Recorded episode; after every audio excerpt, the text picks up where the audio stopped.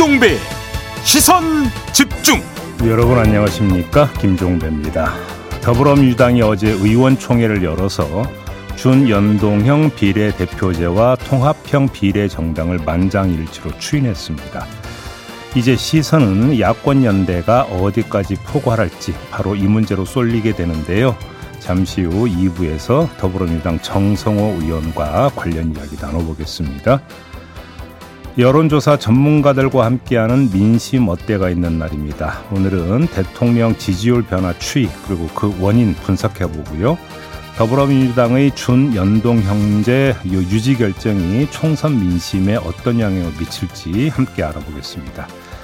2월 7일 수요일 김종배의 시선집중 광고 듣고 시작합니다.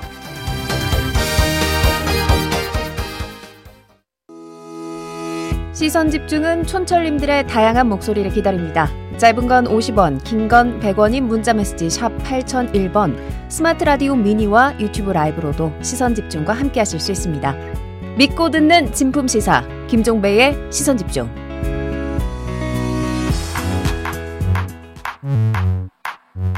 뉴욕에 뉴욕타임즈가 있다면 시선집중에는 JB 타임즈가 있다.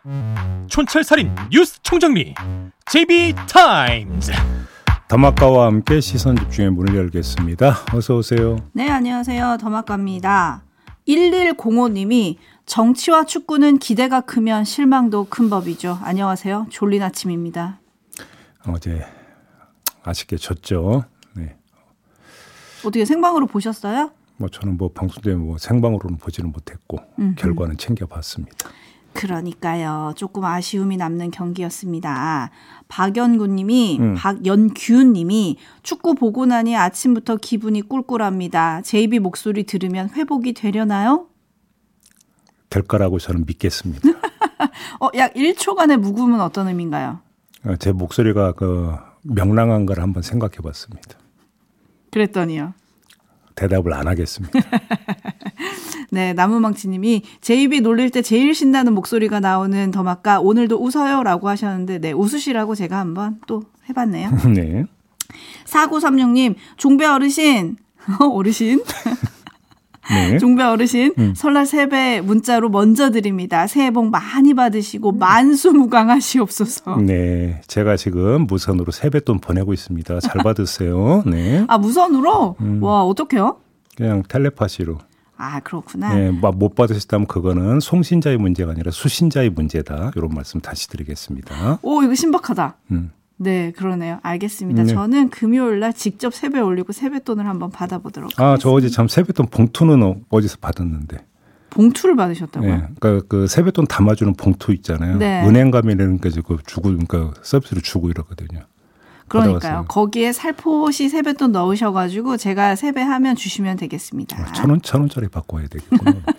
그 말은 못 들은 걸로 하겠습니다. 자, 축구 때문에 힘이 빠지신다는 분들 많으신데요. 또 다음에 또 잘하면 되죠. 너무 실망하지 마시고요. 네. 뉴스와 분석이 함께하는 JB타임즈, 오늘 주목할 첫 번째 뉴스 어떤 건가요? 어제 민주당과 국민의힘에서 동시에 공천 관련한 주요 발언이 나왔는데요. 하나하나 한번 좀 따라가 봅시다. 먼저 민주당으로 갑니다. 임혁백 공천관리위원장의 말 들어보시죠. 선배 정치인분들은 후배들을 위해 길을 터줄 수 있도록 책임있는 결정을 해주시길 부탁드립니다. 윤석열 검찰 정권의 탄생의 원인을 제공하신 분들 역시 책임있는 자세를 보여주시기 바랍니다. 딱 이 말이 나오자마자 노영민, 임종석 전 대통령 비서실장 그리고 추미애 전 법무장관, 이들을 겨냥한 발언이다. 이런 해석이 많이 따라붙었습니다. 네, 개별 인물에 대한 평가 호불호와는 무관하게 한번 좀 짚을 부분이 있는데요. 자, 임혁백 위원장의 그 말을 따라가면 종착점이 어딜까요? 제가 볼 때는 문재인 전 대통령입니다. 왜 이렇게 봐야 되는 것이냐?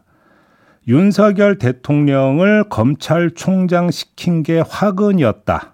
이걸 지금 깔고 하는 말 아닙니까? 그리고 그 화근의 최종 책임자는 누굽니까? 인사권자입니다. 그때 인사권자가 누굽니까?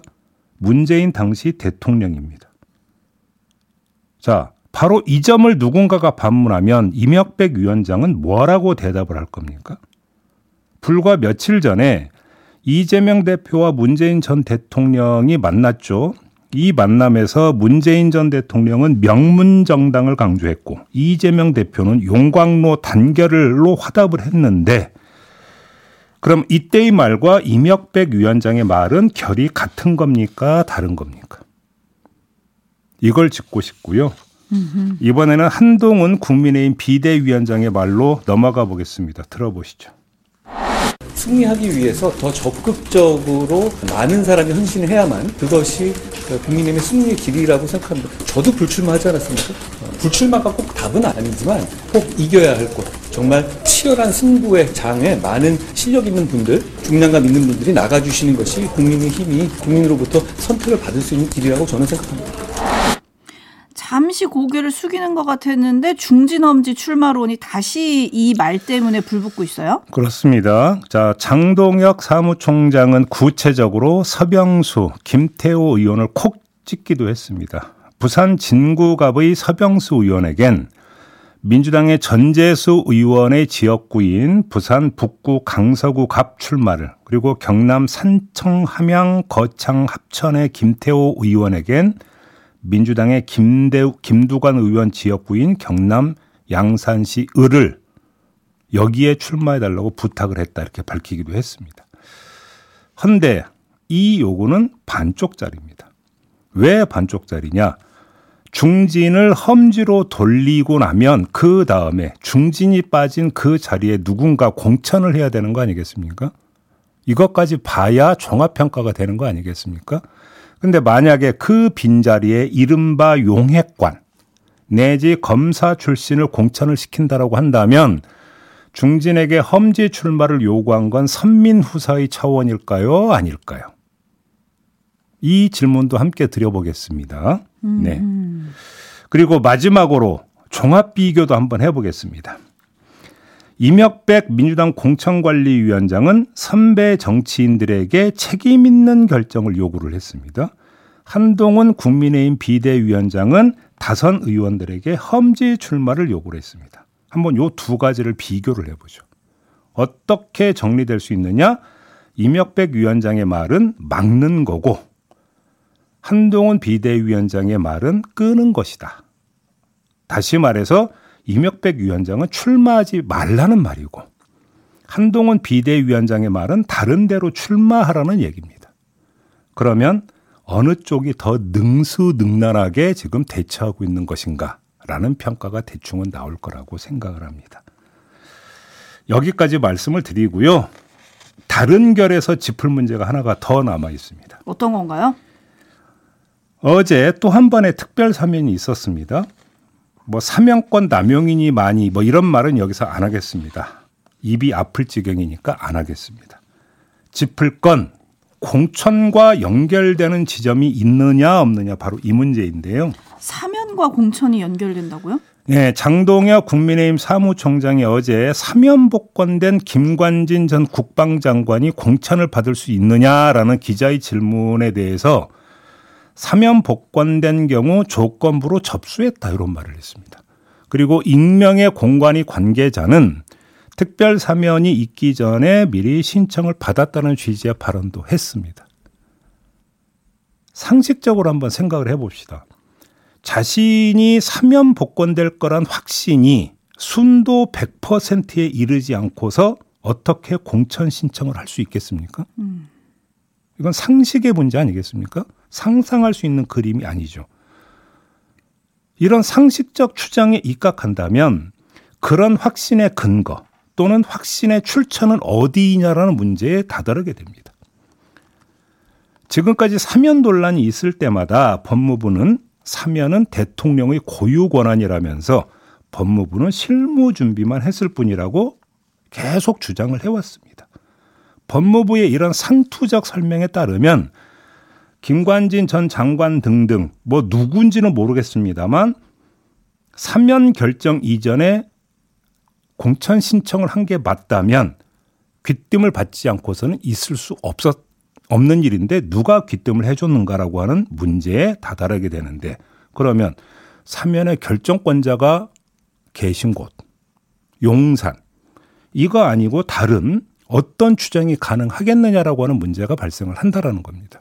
이 문제는 특별 사면이 있기 전에 공천 신청을 했다라는 이야기가 나오기 전에 상고 포기한 사람이 몇 명 있었습니다. 그렇죠. 사면 직전에.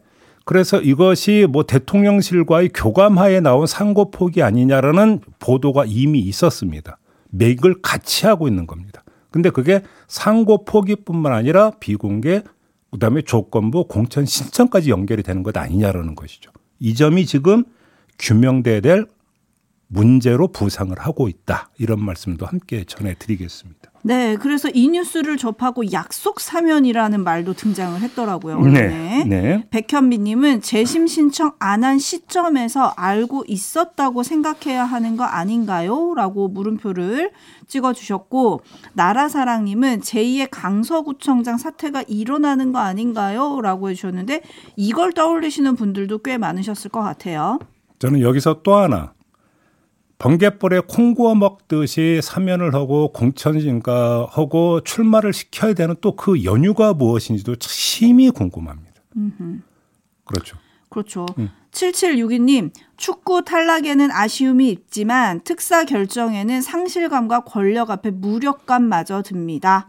라는 평을 좀 보내주셨고, 민주당에서는 이 김관진 전 국방부 장관의 사면에 대해서 누가 기소를 했었냐 이거를 또 주목을 하더라고요. 윤석열 대통령이 서울지검장으로 있을 때 네. 수사를 주도하지 않았습니까? 네. 그래놓고 실형 선고 6개월 만에 사면이라니 좀 황당무계하다 이런 논평이 나오기도 했고요. 뭐 이거에 대해서 어떤 사람은 결자 해지 뭐 이런 식으로 이야기할지는 모르겠습니다만, 결자 해지 같은 말은 어떤 때 쓰는 거냐면 순전히 개인의 영역에 있을 때 하는 얘기입니다. 네. 이건 공적 영역의 문제입니다. 네. 그리고 임혁백 민주당 공관위원장이 그 윤석열 정권 탄생에 이제 책임 있는 자들은 좀 책임 있는 결정을 해라 이 말을 했잖아요. 네. 거기에 대해서 그럼 기자들이 당연히 물어봤을 거 아닙니까? 네. 누구를 겨냥하신 겁니까? 물어봤겠죠. 어제 그 뉴스하이킥에 출연했던 엄지현 한겨레 국회반장은 그런 얘기를 하더라고요. 물어봤는데 뭐 임종석, 추미애 이런 이름들이 당연히 떠오르니까 그분들을 생각하고 말하신 거냐, 겨냥한 거냐라고 물으니까 아니라고 했다.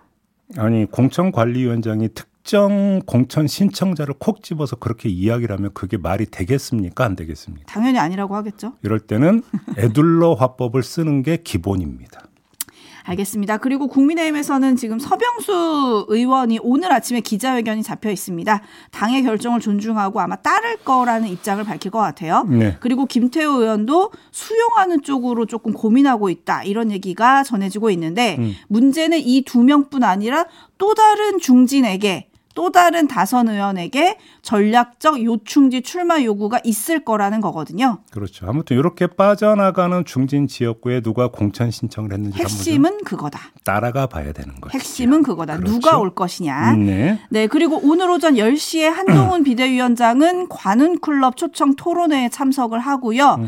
밤 10시에는 윤석열 대통령이 사전 녹화로 진행한 KBS 신년 대담이 방송이 됩니다. 오늘 하루 종일 여권의 말에 좀 시선 집중을 해야 할 것 같습니다. JB 타임즈 다음 주목할 뉴스는 어떤 건가요? 정부가 2025학년도 입시부터 의과대학 정원을 현재 3,058명에서 5,058명으로 2,000명 늘리기로 결정을 했습니다. 늘어나는 정원은 비수도권 의대를 중심으로 집중 배정하고, 비수도권 의대에 입학할 때 지역 인재 전형으로 60% 이상이 충원되도록 한다. 이런 세부 계획도 함께 내놨는데, 발표에 앞서서 보건복지부와 의사협회 만남이 있었습니다. 그런데 4분 만에 끝났다고 합니다. 오전 10시 11분경에 의사협회 측 협상단장인 양동호 광주광역시 의사회 대의원의 의장이 정부의 일방적인 의대 정원 확대 통보는 독단적 정책이며 이러한 독선적 행태를 강력히 규탄한다는 입장을 밝힌 뒤 4분 뒤 10시 15분에 자리를 떠버렸기 때문이라고 하는데요. 이에 맞서서 보건복지부도 강경 입장을 천명했습니다. 조규홍 장관은 그동안 의료 현안 협의체를 통해 28번 논의를 한 바가 있다는 점을 환기시킨 뒤에 이렇게 말했습니다. 들어보시죠. 국민의 생명과 건강이 달린 문제, 그리고 국민들 80% 이상이 찬성하시는 의대 정원 문제를 단순히 정부와 의사단체 간의 협상으로 정할 수는 없습니다. 다른 나라에서도 협상을 통해 의대 정원을 결정하는 사례는 없는 걸로 알고 있습니다. 그럼 앞으로 어떻게 되는 건가요? 네.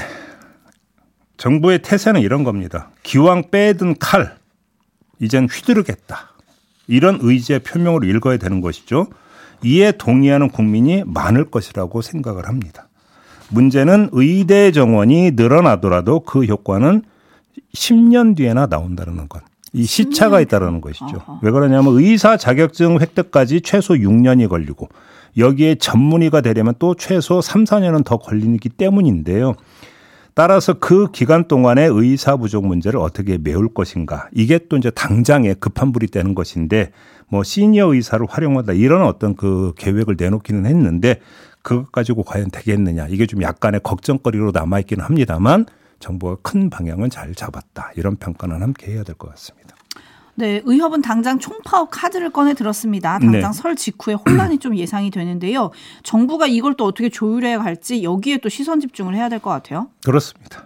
네, 뉴스 분석이 함께한 JB 타임즈 다음 주목할 뉴스는 어떤 건가요? 네, 좀 색다른 뉴스 하나를 골랐는데요. 지난 5일에 네이버 지식인에 질문이 하나 올라왔다고 합니다.